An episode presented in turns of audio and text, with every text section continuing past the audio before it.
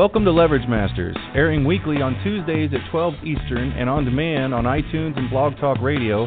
Leverage Masters hosts Jack Humphrey and Gina Gaudia-Graves discuss leverage strategy with guest leveragists.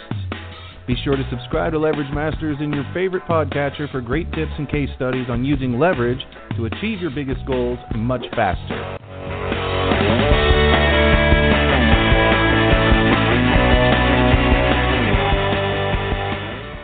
Well, welcome everybody to another episode of Leverage Masters. I am your co-host, Gina Gaudio-Graves, and along with my partner and co-host, Jack Humphrey, we are the founders of the leveragist dot com and Divisio dot com. And we have got a fantastic show lined up for everybody today. How are you doing, Jack? Great, great, great. I'm excited to be alive. Nice. Finally having that warmer weather you've been praying for for months? Yes, it's uh, it is definitely warmer, and it's it's doing a very good job of it. Awesome. Well, why don't you tell everybody about our fantastic guest for today? We have with us today Candace Campbell. We all call her Candy, I suppose. It says right here. Candy Campbell, who has worn two hats for many years. One is a healthcare professional, and the other is an artist and an Oregon native. Candace Campbell came to the nursing profession through a circuitous route. And, man, I, I'm going to stop right here because you have a storied past. And I think it's going to come a lot better from you.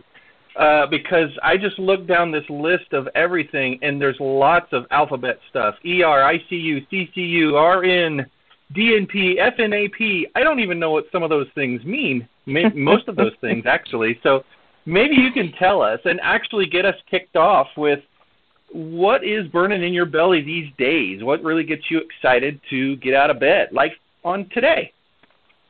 Wow. Thank you, Gina and Jack. It's such a pleasure to be here.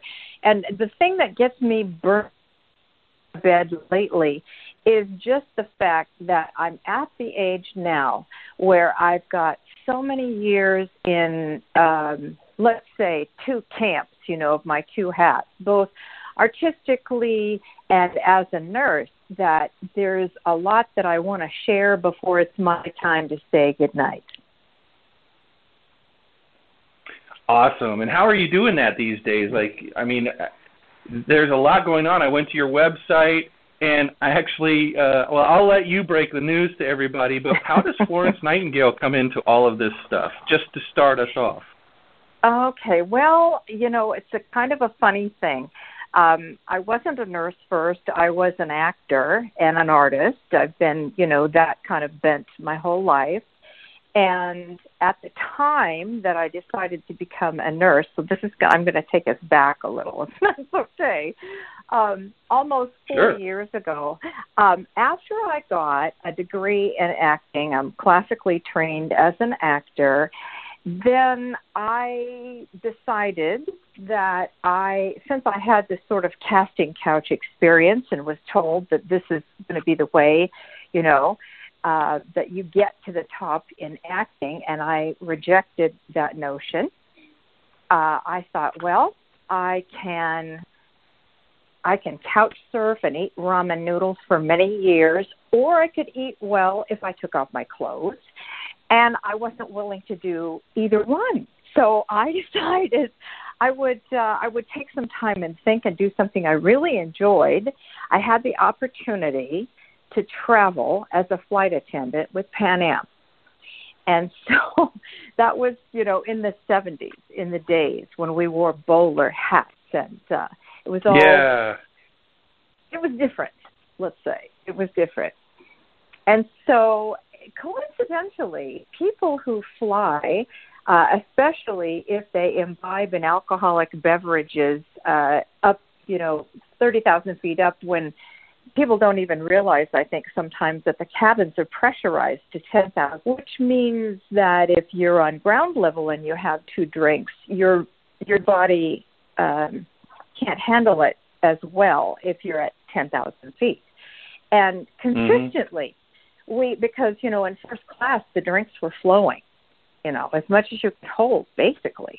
because you can't, you know, there was no problem with sending you home or driving. You would just, they would just give you as much as you wanted. And as as a result, we pretty consistently had people getting either sick to their stomach or just needing oxygen. And so one of those flights I was helping, and then uh, came back to my seat, and turns out we had terrible, terrible turbulence. And while I was in the back of a seven forty-seven with my seatmate, we were told, you know, everybody had to buckle up. Then we had the ringside seat when we took a really big dump, uh, a dive, dive in the airplane of, of seeing one hundred twenty-four people vomit in unison. Oh, boy. Yeah. And so I, I realized that day that there are some people who run to help and some people who run to hide. I ran to help. My seatmate ran to hide. And when she came back, she said, what were you just saying about you thought you might like to be a nurse? You know, it sounds like maybe you should be, especially when I told her. She said, how can you stand it? And I said, well, it seems to me that if it weren't so sad that they were being sick, it was kind of pretty, you know, ribbons of vomit. And that's when she said, yeah, you got sick since you so, so I went to nursing school because, like I said, I, I just didn't know about how this acting was going to come about. Well, then turns out that in nursing school, I became more politically active. And, you know, if you know anybody who's active, active in theater, that's not such a far field thing, because a lot of experimental theater is politically motivated. And I saw some things in healthcare that upset me, right? And mm. so it started out, and I really am getting to Florence Nightingale. Florence is my third solo show. My first and second ones were, um, well, they're all about healthcare. Uh, the second one was more politically motivated. And I don't mean politically like a, a party this way or that. I'm just saying in terms of what's uh, right to do within our society, you know, how we treat people. And the second, uh, the second one was a, a show that had to do with uh, homelessness and and uh, at the at the time, w- this is way before the Affordable Health Care Act or anything like that. It was a time of the H M Os when people were getting pushed out of hospital really quickly, and I think that's still happening. You know, a lot of things like that. The first one was pure comedy. But then I, I decided I wouldn't do another show until I had a really good reason to do it. And I started grad school and realized, you know what? All of Florence Nightingale's writings are now online. And she wrote, like, more than two hundred books and articles. She wrote, hmm. uh, well, we have more than fifteen thousand of her letters that are still around. So I started reading. I read most everything. And a friend of mine in the National Speakers Association said, wait a minute, wait a minute, you're getting a doctorate in nursing, and you're not doing it on Florence Nightingale? I went, no, no, it has to be kind of serious. You know, it's not, that's not what it's about. And he said, well, why aren't you doing a show on Florence Nightingale? And I thought, oh, my gosh, I need to do that. So that's how it started. That is crazy. I love this show for all of the stories, especially the really wild ones like this, because it's different, man. You've lived a different path in life. And I love experiencing everybody's different things, how things came to be, the kinds of stuff that you did. And we typically interview people here on Leverage Masters who somehow or another buck the system. Like, you certainly didn't take the path most trod upon. oh. and, uh-huh. and most of our guests are like that. But today, I think you've really pushed the envelope a little bit, because this is something that I just never even imagined. And it's awesome. It's wonderful. Well, so how does that play into your life today? What what does your typical day look like? How are you um, how are you helping people the, the way that you help people in, in their lives today? Well, you know, one of the things that I always said is that I do a lot of things because I'm easily bored. And so what I do, a typical day is not a typical day. So today I happen to be between um, between classes because I still work as a professor in the Graduate School of Nursing at the University of San Francisco. I'm very dedicated to bringing up the next uh, generation of nurses. And I suppose part of it is selfishly because, you know, we're all getting older. We're all going to need a nurse someday. And I just want to make sure mm-hmm. they're doing a good job. But I love it. You know, one of the reasons I love what I do is because I get to infuse the learning. Um, some of the majority of what I teach, I teach a couple of theory classes on leadership and research, but my favorite classes are really the simulation classes because we get to practice improv. And that is something that is such a, a skill that is so applicable. It does not matter what your business is. As a matter of fact, it turns out that, um, gosh, in the early nineties, um, three friends plus myself co-founded an improv company in the San Francisco East Bay area, the only one at the time in the East Bay. And we played together for about three years, and we'd, you know, do shows for a weekend or whatever. And it was nineteen ninety-five when a man came up after the show, and people always came up afterwards and asked us, oh, come on, did you really just make that up? Or you must have had an idea. You kind of, you know, you kind of planned something. We're like, no, no, no. And this particular night, this guy said, um, well, come on, that bit when there was a crash backstage, that was planned, right? Yeah, well, no. What had happened that night was that uh, one of our actors was off stage where it was dark, and we had cups of water on a tray. Well, we never used ceramic after that, ceramic cups after that, because he tipped it over, and there was a horrible crash.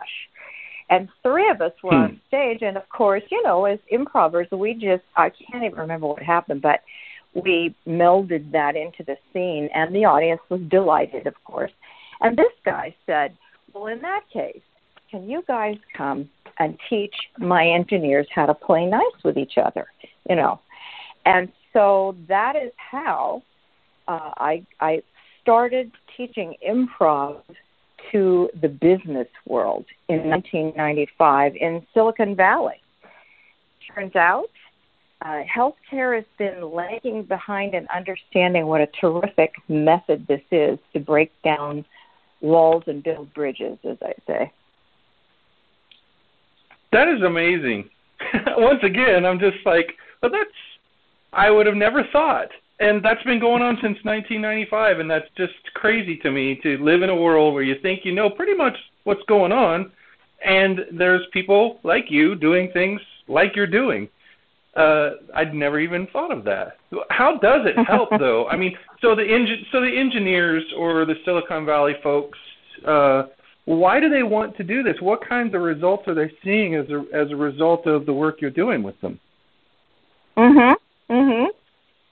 Well, I'm thinking that one of the things that is is so rewarding is that when I'm teaching the students and um, I allow them to do this thing we call pause and reflect, which is really more like what happens when, if you've ever been on an athletic team or learned a musical instrument or been in a theater drama play or anything like that, you know what coaching is like, right? Mm-hmm. Well, we do this thing where they, they prepare a case, and we know exactly what is going to be the case. You know, we tell about the patient, and then we seed the case with some difficulties, right? And so because we're teaching yeah. about uh, co- communication just as much as skills, then w- we allow them to pause when they kind of get stuck.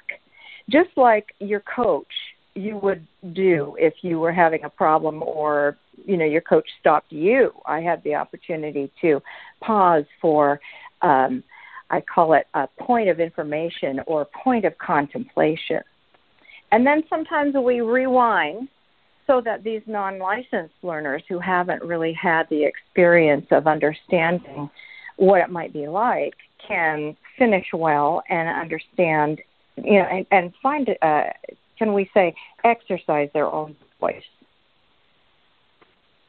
Nice. So, yeah, so it's kind of like uh, as a geek, Star Trek and, and those guys when they would run scenarios at the at the starbase, at the academy, to get prepared for actually going into space and actually dealing with real life situations in a safer environment.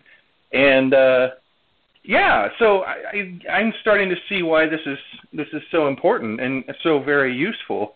And this kind of work you do, so you're a professor. And that seems like it would mm-hmm. take up an awful lot of time. Are you a full-time professor? Um, well, two days a week, and I don't know if you want to call that full-time. Uh, sometimes the school calls that full-time. It just depends upon your, your load. But my business full-time as well, so I, I pretty much have my plate full because I, well, let, let me put it this way. I do travel a lot. In fact, I just got back. Uh, um, Gina seems to have an Irish name. I just got back from Ireland, by the way, and, and England, um, because my school sent me on a promotional tour, and they do that sometimes. But often um, I will be going to different conferences. I do a lot of nursing and healthcare conferences, uh, either Well, very often it's a twofer. I'll do a, a breakout as, uh, you know, do an improv breakout or pre-conference workshop. And then often I'll be the opening or closing keynote as Miss Nightingale. So it's either or. Now, t- walk us quickly or briefly or lengthily, if you'd like, uh, through what a keynote from Florence is like. Like, just because I don't know that we're ever going to be able to, uh, among our listeners who may be in the healthcare area, I don't know that we're ever going to get to see you do this. So can you give us a taste or a flavor of what it's like to, to have her as a keynote speaker? Well, let me just say for your listeners, if they go onto my website there's or my YouTube channel, there are there are many films of little video clips of Miss Nightingale in person. Um, are you saying that you'd like Miss Nightingale to appear here? Oh, no, no, I wouldn't put that level of pressure on you. I was just saying, you know, is it just in period? Is it like her and the way she would be talking today about modern things? Um, right. Or, like, how do you cross mm-hmm. that all over? Ah, thank you for that question.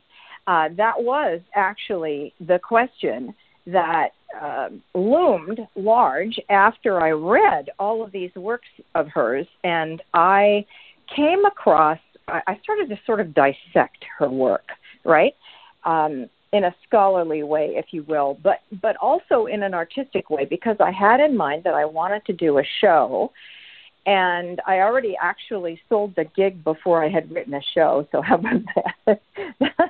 Let's talk about uh, nice. uh, faith. Leverage. Faith. So, yeah, leverage.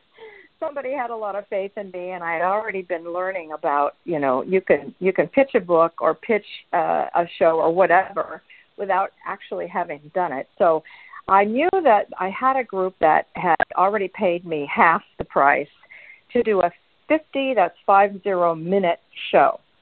And so what I did was I made columns. And at first there was two columns, and then I realized it had to be three columns of themes that came across in her work. And these were the themes: integrity, insight, and innovation. So that's how I started. I figured out the kinds of, because, you know, those those topics kept coming up in just about everything that she wrote. And, well, little side note, she was not just, I say not just a nurse, uh, not just the, the person who started professional nursing, but she was a statistician, um, a public policy wonk.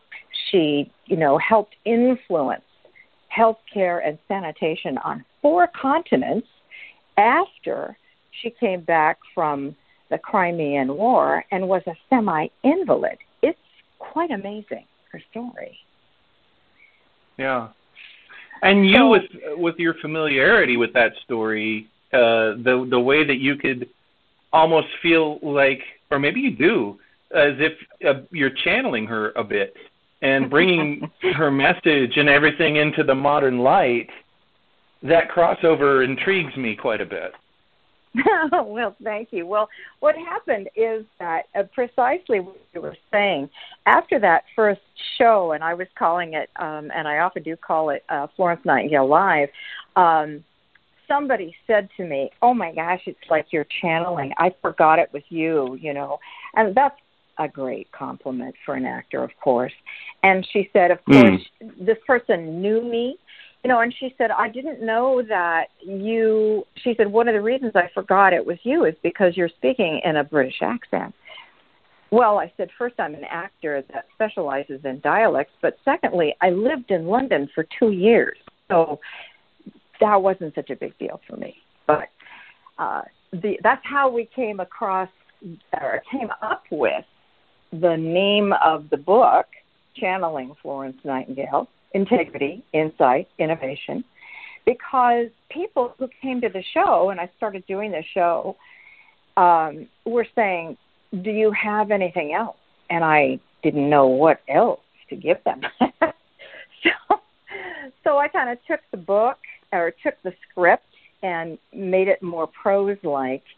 And then a friend of mine, uh, Mark LeBlanc, who's a wonderful author and speaker who also is one of my mentors in the National Speakers Association, uh, he suggested a parallel track.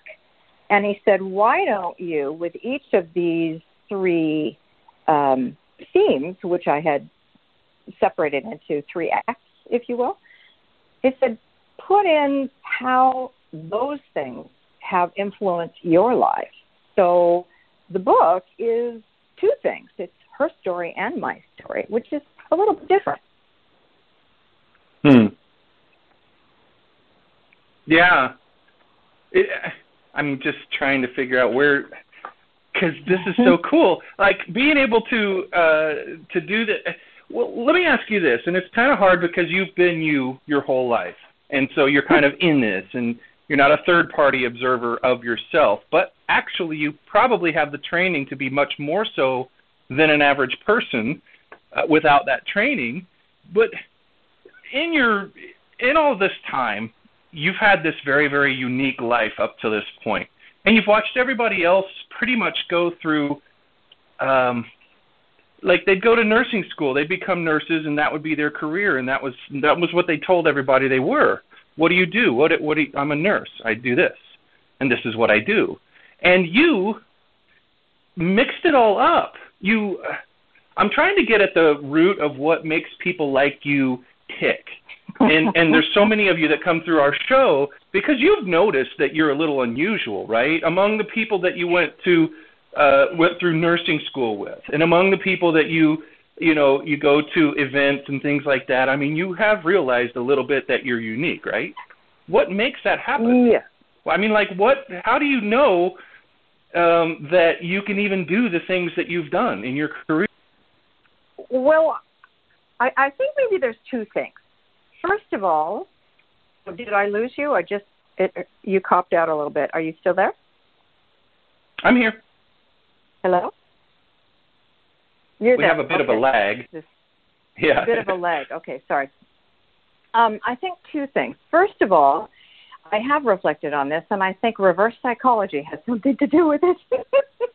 um, in my era of uh, going to uh, college was not something that every woman did. And if you did, it was nurse teacher or, um, let's see, nurse teacher or secretary. And I always thought I wanted to be a nurse, but my uh, junior high school counselor said, well, let's look at your scores, your test scores, and it looks here like you get B's and C's in science, and you're off the chart in reading and comprehension. You should probably be a teacher. So that's, you know, I have a minor in teaching at first, but I think when my, first of all, I didn't even know I was going to go to college because I, I, I floated the idea to my father, and he said, why don't I just burn the money? You know? And so I didn't know wow. that I was going to go. I finally did get to go and got a minor in teaching. And then, like I told you, things happened that sort of, you know, just happened. Now, I'll tell you one other thing. My father is uh, was an entrepreneur, and I think this uh, this has a lot to do, you know, your, your upbringing has a lot to do with it. I was around business all my life. Uh, all of us, he was a restaurateur, all of us had, you know, come up through the restaurant business. My mother worked in the restaurant as well and had big and small. He had a big nightclub at different times and then smaller restaurants. We all understood that your place of business is an extension of your home. Not everybody gets that about business, and that and what he meant was not only do you put your own personality in it, you protect it, and you go after business as though it's directly impacting your family, because it is, right? So right. the word the word that my dad used a lot was opportunity. And he he leveraged opportunity in his circle. He was, oh, at varying times, president of the Restaurant Association, president of the Lions Club, president of the Elks Group, pres- you know, all the animal groups. Mm-hmm. He was all out the animal there. Groups. Yeah. You know, he just did those things. And I think that despite the fact that he thought I shouldn't go to college, when I finally, you know, finished, you know, they were very pleased. Uh, but he was always in encouraging me to think outside of the box. And what else? He used to say, well, what else could you do? And then possibly the third thing that you asked, you know, what is it that makes you different or tick? And I think the third thing is that is that there's a still small voice within every single one of us. You know, some people say it's the inner editor, or there's a you know, a devil on one shoulder and an angel on the other, depending depending how you think yeah. of it. Well, I think that there's a, there's often a war in your head when you're thinking about the risk of stepping out and doing something different. And in terms of healthcare, it was when I was in nursing school, and I had a job, uh, just a little part-time job as a nurse's assistant, just because I really didn't know anything about hospitals. And something happened to me one night when I was working as a nursing assistant um, that was uh, not, it shouldn't have happened. And it wasn't, let me just say that another nurse um, burdened me with a, a patient responsibility that I was not licensed to have, and I complained about that and stuck up for the patient who needed who needed more watching. And I went above her head to the house supervisor, and the recrimination that I received from going above her head was surprising to me, because you know, coming out of the aviation industry, we would never put a, a passenger at risk, and that was my training. This is a team, and if you can't get what you need from one, you go to the next. It's kind of the military model. So, at yeah. any rate, that made you know that made me politically active, I think, in wanting to change the system, which brings us back to what I'm doing, why I'm doing what I'm doing. That's amazing. So what would you tell people today? Because, like, there are present, there were things screaming at you uh, when you were coming up, like, you know, your dad's reaction to you wanting to go to college and the societal things that you were supposed to do back then, teacher, secretary, or nurse, were the only possibilities. And luckily, you actually wanted to do one of those things, because it would have been harder still had you wanted to do something else, because you were, mm-hmm. you know, placed in those categories. But in present day, a lot of women, women and, and men, but women can look back and go, well, those were the things that we have overcome somewhat or completely. We're still working on an awful lot of things, but there are present-day things that are saying with absolute certainty, um, voices in our own head from programming or voices from outside of us saying you can't do this, it's impossible, in business, in, you know, career advice and things like that.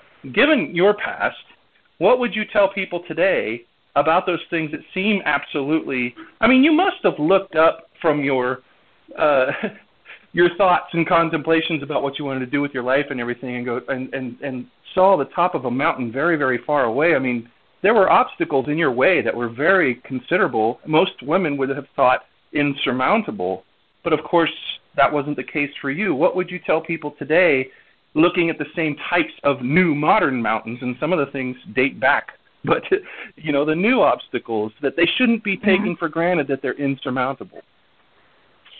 Well, thank you for asking that question. That's a really, that's a big, big question. And I think that the answer is pretty basic in, in my way of thinking. Uh, let me just unpack it a little bit. First of all, what I saw as mountains were not just gender issues, because actually by the time I went to nursing school, Um, there were, I was looking around and seeing that I could have become a physician had I wanted to, and I actually um, did the, um, what do you call it, the uh, M, and thought that maybe mm. that would be the way, because I I knew by that time that I, I thought I was probably smart enough. But what I realized after I did that and kind of shadowed somebody for a day was that I wanted to be with the person more often than just a few minutes to diagnose. That my my strength, I think, is in relationship, and that I desired a longer relationship, which is something that nurses generally get to do, especially if they're in, you said you didn't know what all those initials were. Well, maybe not so much in the E R. That's I, I, I did some time in the emergency room there uh, as a nurse, not a patient. And uh, but I C U and C C U, you know, the intensive care, the cardiac care, and specifically in labor and delivery and in the N I C U when my back got hurt and the doctor said, you need smaller patients. And I went into the mm. N I C U. But, you know, every time I had an idea, well, let me give you an example. Around nineteen ninety-five, again, there was something else that happened in medicine that was quite unusual. I was working in the neonatal intensive care and had been since nineteen eighty-nine, and I noticed a distinct difference in the type of babies that we were seeing. And by the way, I was performing, doing stand-up and improv on the side, because that was my release. You know, that was my fun thing. Yeah. And I was, you know, educating and everything. But my, my day job was that I was working with these teeny tiny babies in the N I C U. Well, in nineteen ninety-five, there was an article in Reuters uh, that passed all throughout the papers. You remember papers. They were paper, and we used to read them every day. Vaguely. I've read about them on the Internet, not in the paper.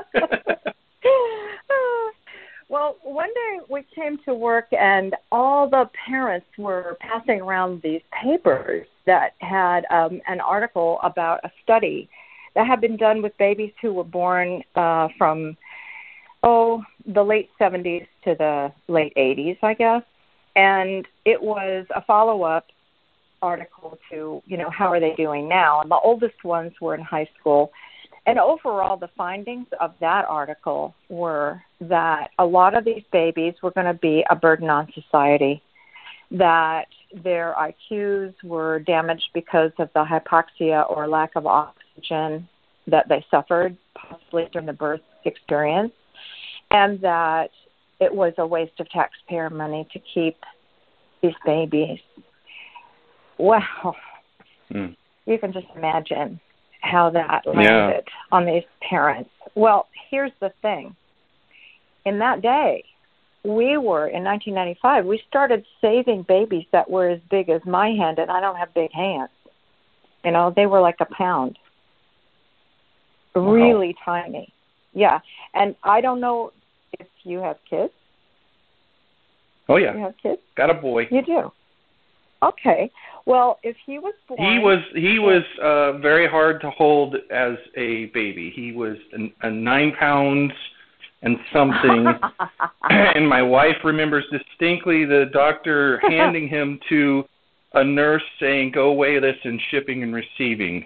Our scale here won't help. You know, he was making jokes. And then his little toe went all the way into the measuring stick. And I figure... they probably got the measuring stick set on that table to the biggest baby they can imagine. And I watched his toe as they stretched him out get really close to the end of that thing. And I'm like, holy cow, what did we just have? So, yeah, uh-huh. opposite problem. Uh-huh. I was like, wow, opposite he looks hungry problem. To me. Well, I get that. So the, the particular babies we're talking about are babies that, opposed to the, the brute that you guys bore, which was obviously full term, um, right? These little babies are only yep. kind of half cooked. You know, the ones that I'm talking about are called micro premature babies, and they are weeks. Now, if forty weeks is term, or thirty-eight to forty weeks is term, then twenty-four to twenty-eight weeks is somewhere around six months. It's not a lot, right? Yeah. I don't know if you've ever known anybody who had a baby like that, but we're saving him now. Hmm. Well, at yeah. any rate, this particular day, these parents who knew that the babies they were having or have had were way smaller than the ones in this study. It was really upsetting. So it kind of was like a, a meme that happened within all the neonatal uh, doctors and nurses. We all really wanted to know whatever happens to these kids when they go home. And now, okay, so hold that thought. The other part of me as an actor is that um, since I moved to San Francisco area in nineteen ninety-two, I've had um, an agent, an acting agent, and have been doing, you know, voiceovers, commercials, and such like that, films, you know.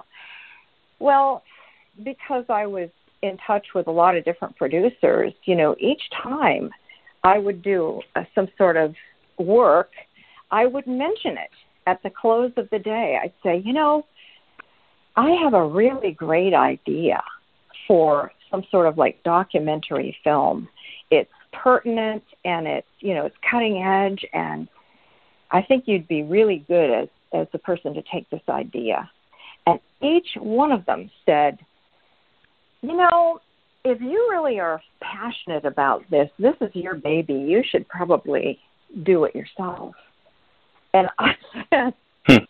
I got, I got three kids. Um, I'm, you know, divorced mom raising three kids. Uh, two are in high school, and I, I just don't have any time. And I certainly don't want to go to film school. But you know something? You asked what, what were the mountains? That thing, that voice just wouldn't let me sleep. It was like, mm. it was like, you know, a cloud um, that just, I just knew that if it was going to get told, if this story was going to get told of what is the result for these babies that go home, that I would have to tell it. So that began a process, and I did. Wow. So you feel like you had a little bit of help in a sense, right? Did it feel like that? It was like there was an urging of uh, a source of maybe energy or something that wasn't just you plucking yourself up by your own bootstraps on this. It was you and something else, that voice or that energy kind of sort of traveling with you to help you do this? Because, I mean, you took on a hell of a commitment. Well, yes.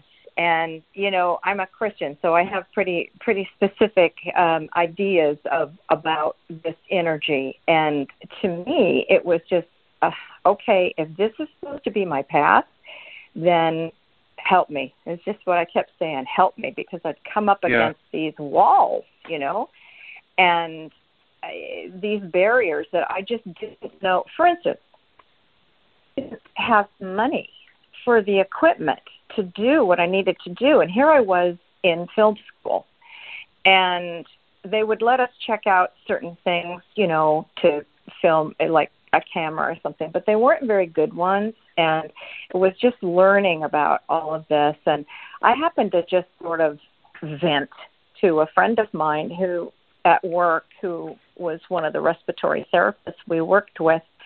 And he said, "Are you telling me this because you know I'm a videographer?" I went, what?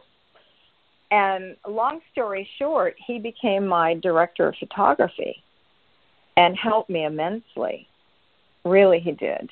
And wow. then I started asking people around if, like at the hospital where I was working, if I could film in the N I C U, and big, big wall. No, no, no, no, no.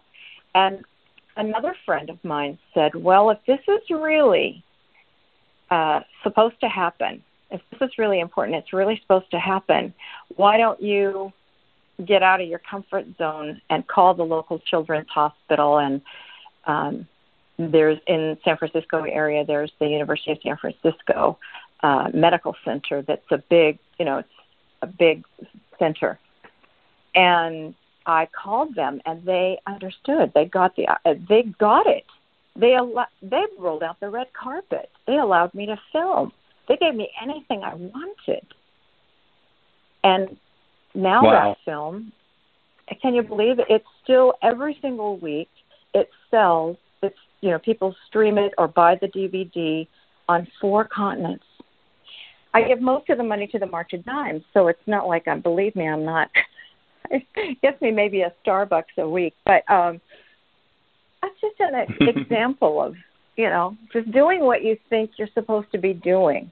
Because my, my whole deal is when I, when I die, I don't want to say uh, to God, uh, well, you gave me all these gifts and I just, you know, buried them. I want to say, okay, as much oh, yeah. as possible, right? I think I was doing as much as I could on the path you sent me. So, yeah. I think that there's an awful lot to the idea of you're not alone in, in this world, in this existence. And I'm not talking about just friends, family, associates, and other physical beings. Uh, I I have a really good sense of all the people. I really pay attention to success stories. I really pay attention to interviews of people who are very successful, and and I've just kind of been keeping track of every time someone mentions an otherworldly urge, desire, source of energy, and whatever they call it, whether they call it God or source or the universe. To me, I don't even care what. I just care about the fact that it exists. And I keep finding evidence that it does. And we all have different names for it. And I don't think the names matter as much as the fact that it does. And it's really weird that mm-hmm. we get a little bit wrapped up in the naming thing. It's like, wait a minute, you guys, we're talking about something really incredible and you're worried about what we're calling it? Come on now. Mm-hmm. This has mm-hmm. got to stop. Mm-hmm. So, but it, mm-hmm. it's a really common theme here on our show with people coming on. And we always talk to people who are doing extraordinary things. And and a huge, wide variety of those things in all kinds of industries and niches. And, and you are absolutely the first, and probably we will never have another guest like you in your niche, and in, in this particularly the way that you do it. And, and that's why we love it. But I want our listeners to pay attention to this theme that is coming up. If you go back to previous shows and just pick out any one of them at random, you will find the same kind of thread somewhere in that show. somebody's talking about their success, because we, you know, I kind of prod people to do so as a rule, and and mm-hmm. it keeps coming up. And it's really leverage. It's like if you feel like you're alone, and maybe you can speak to this, if you feel like you're just dead alone completely, and anything that happens in this world is going to happen on your sweat, on the on your shoulders alone, I mean, how could you possibly do anything really big and significant that way? Because we aren't that powerful all by ourselves, yeah. right? I mean, you could expand on what you had already kind of led up to, but isn't that true? I mean, we have to have some sort of leverage beyond our, our – we're powerful, but we're not so powerful that we can do everything alone and that, you know, we can just, oh, if it's to be, it's up to me, which is one of my least favorite sayings of all time. I, and I just don't believe in it, because if it's to be, it was up to all kinds of people, and maybe not even just people, but that energy that surrounds us, wherever we came from and wherever we're going back to, is playing around in this world too. And I think it's what powers people like you. Yes, I think that I cannot disagree. I think that that is really true, and that if you, um, here's what I often tell people: what is it that keeps you up at night? What's that little voice that, you know, when you're trying to go to sleep, or let's say you wake up in the middle of the night, what is that question, or what is that thing that keeps you wondering? And for instance, um, you probably know that I'm the author of several other books. The first one I ever wrote was My Mom is a Nurse. I didn't mean to be a children's author. That was never on my radar. Neither was being, no, I didn't want to be a filmmaker either. Uh, these were things that I felt I had to do to accomplish a goal. And the only goal, and here's, again, about that voice. So a friend of mine at work was pregnant, really special friend of mine, and I was going to get her that book, My Mom is a Nurse. I knew I had seen it. I could remember some of the things. I couldn't remember, uh, I, I remembered the words, not the pictures.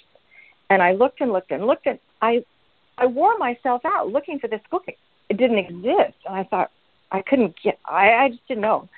So that night, I'm lying in bed, and it was like, it's yours to create.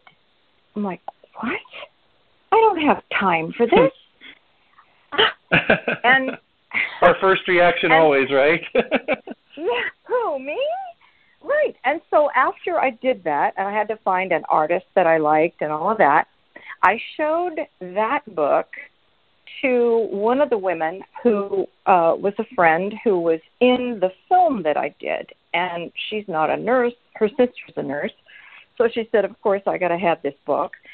And then she said, and I have your second book. And I'm thinking, I didn't know I had a second book. I just, I don't want to do this again. It was a lot of work. And she said, no, you've got to do I Was a Preemie. Good Things Come in Small Packages, I Was a Preemie. That'll be the title. And I'm like, well, uh, she goes, just tell me you'll do it. I said, okay. And she said, tell me you use the same artist because this is really good. I said, okay. I went upstairs after she left where my computer was and said a little prayer. Mm, don't know what I'm doing here. Watched the cursor blink in the day. And do you know that in twenty-eight minutes I had what the book was about? I mean, I had it written. It's a children's book. Wow. It's less than two hundred words. You know, it's very short. But she had already told me the problem, you know, and a book always has to have a problem that it solves. So she had already told me the problem that many parents of these micro-premature babies have. And that is that they tuck away those pictures, you know, that of when they were so little with, you know, tubes in their nose and I Vs and all that. They tuck them away. And then someday some kindergarten teacher or something is going to ask for a baby picture so they can play that game, you know, who's who. And mm-hmm. that's how it, yeah, that's how it starts. They pull out the pictures. The kids freak out and were mad at their parents for leaving them alone with strangers and things like that. So anyway, that... That's another little book that's out there. And it happened again. I'll tell you the last time it happened. After the Florence show, I finished my doctorate, and my tagline is blending art and science for positive system change. I wanted to do that because in order to get improvisational method into healthcare, I thought I needed more letters behind my name because I couldn't get through the door. And so the dean at the university was very much um, eager to have this uh, kind of program. And uh, I did the study over at Stanford with two groups who were at loggerheads, and, and they loved it. And uh, I'll be working with Stanford, I hope, again. It looks like I will. And at any rate, after that dean left, and I had she asked me to write a course, and then the new um, the new group said, well, you know, we don't know. Well, I wasn't willing to let it rest, so that is how. Now, coming up in June, I've decided to go ahead and offer a two-day um, seminar for nurses and healthcare persons on advanced communication techniques, with the theme, you know, shameless, shameless promotion. The theme is Channeling Florence Nightingale, Integrity, Insight, Innovation. I've got uh, some wonderful speakers on those subjects. Miz Nightingale will be uh, appearing so that our charity partner people can um, give a donation to have their picture taken with Miz Nightingale, and Miz Nightingale will speak. And uh, day two is an improv workshop that they can use. It's it's very helpful for any kind of business, whether you're on the ground floor or you're you're a department chief or whatever. It talks, you know, this is something that is such a big problem in healthcare, because when people don't communicate, then other people die. Hmm. That's a pretty serious problem. Mm-hmm. And uh, I'm glad that we're doing this communicating today because uh, I think you're a great example of, of so many things. And I would, I would ask you the question that I ask everyone here, um, but given the caveat that you're this mosaic of likes and interests and things that you do and love, and, and it's ever-changing. You are definitely an ever-changing being. So I'm not going to pin you down to what are your plans in the, uh, you know, second uh, quarter of twenty eighteen or anything like that. But what do you want to do? What's the biggest thing that you really want to do uh, next? What's that big next thing? Is there a next, or are you totally, completely happy where you are right now and you can't imagine a next? Um, yes, no. I'm not. I am totally happy where I am. Of course. I really am. I, I'm just feeling I'm I'm grateful to be where I am, and I certainly don't deserve it. But on the other hand, um, I am looking, and, well, like I said, I just got back from Ireland and London, and I got an invitation. I was at a global nursing conference, and I got invitations to speak. I got an invitation to speak in nine other countries, and, you know, that would really be a fun thing. I would love to bring the Nightingale message of integrity, insight, innovation, of tearing down walls and building bridges to healthcare people all around the world. Awesome. Well, I love that uh, that's going to happen for you. I can already tell. Like, who doesn't, who doubts, anybody listening, do you have any doubt that this is going to happen? For Candy. Nobody's raising their hand. I can't see. I know we're on radio, but I don't see anybody raising their hand. So, yes, no doubt. Well, thank so, you for that vote. Okay, well, in terms, yes, in terms of leverage, since we're on Leverage Masters, what can you wrap up how you how you bring to bear the tools that you've accumulated, or tools that you use going, you know, coming up, and uh, you know, just to bring things to bear, like this late, this this next thing that you want to do, or um, any facet of your life. Like, how do you use your resources? Obviously, you do in a very um, cohesive and efficient manner, because, you know, you're kind of a dynamo, and dynamos can't really be floundering around in this leverage department. But how do you use leverage? Or is it just so natural? It's hard to ask somebody who's good at something because they don't think it's a big deal. So why are we even talking about it? And you might be one of those people. But do you have a sense well, of, of what your competency is in that area? Thank you. Uh, I will tell you and all of your listeners one thing that has been uh, very clear to me since, uh, now I can say the beginning of the century. um, I think it's so important to surround yourself with people who are encouraging you. Now, some of those people I've hired to be on my team because they have skills that I don't have. And without them, I just couldn't get, I just couldn't do everything because there's a lot of tasking. A lot of it I have to do. I have to oversee everything. Uh, the creative part, I do. And the ideas, I'm a big idea person, but I also, that's why I'm a big fan of the National Speakers Association. It's full of people who are business entrepreneurs who have made a living uh, going around spreading their message. Uh, they're trainers and facilitators and keynoters. There are a lot of great people. I also am plugged into the Chamber of Commerce in my city because that networking is just awesome. People go out of their way to help each other. And, of course, so I think that's the point, is not to just languish by yourself in your room, but to go out and keep your eyes and ears open.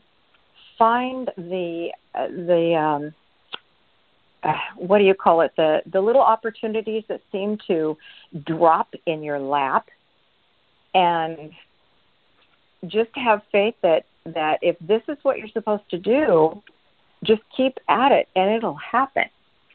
Absolutely. Well, this is perfect. Candy Campbell dot com for everyone listening. You can go look her up, and there's an awful lot to do on your site. You have a lot of different places. You got workshops, keynotes, books and video, the blog.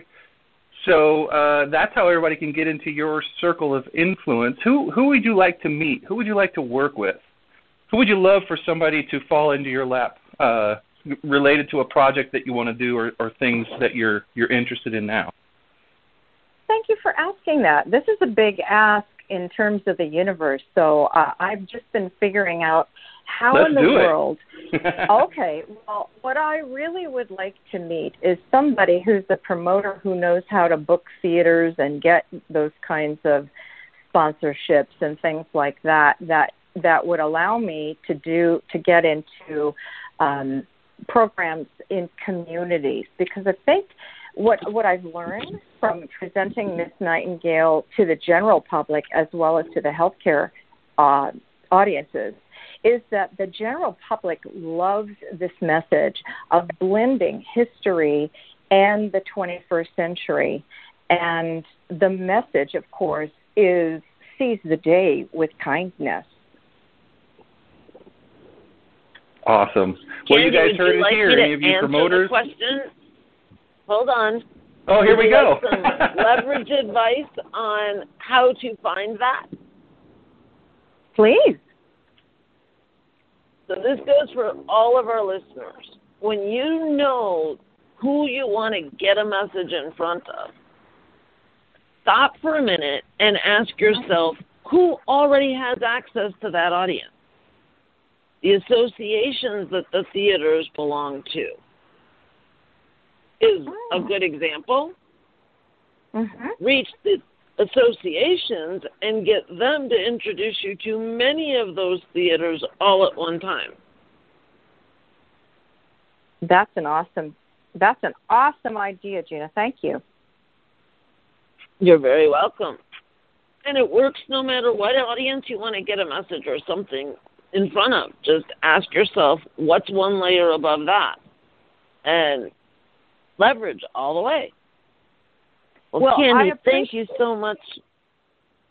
This has been a fantastic show. I did not mean to mute you there. That was quite by accident.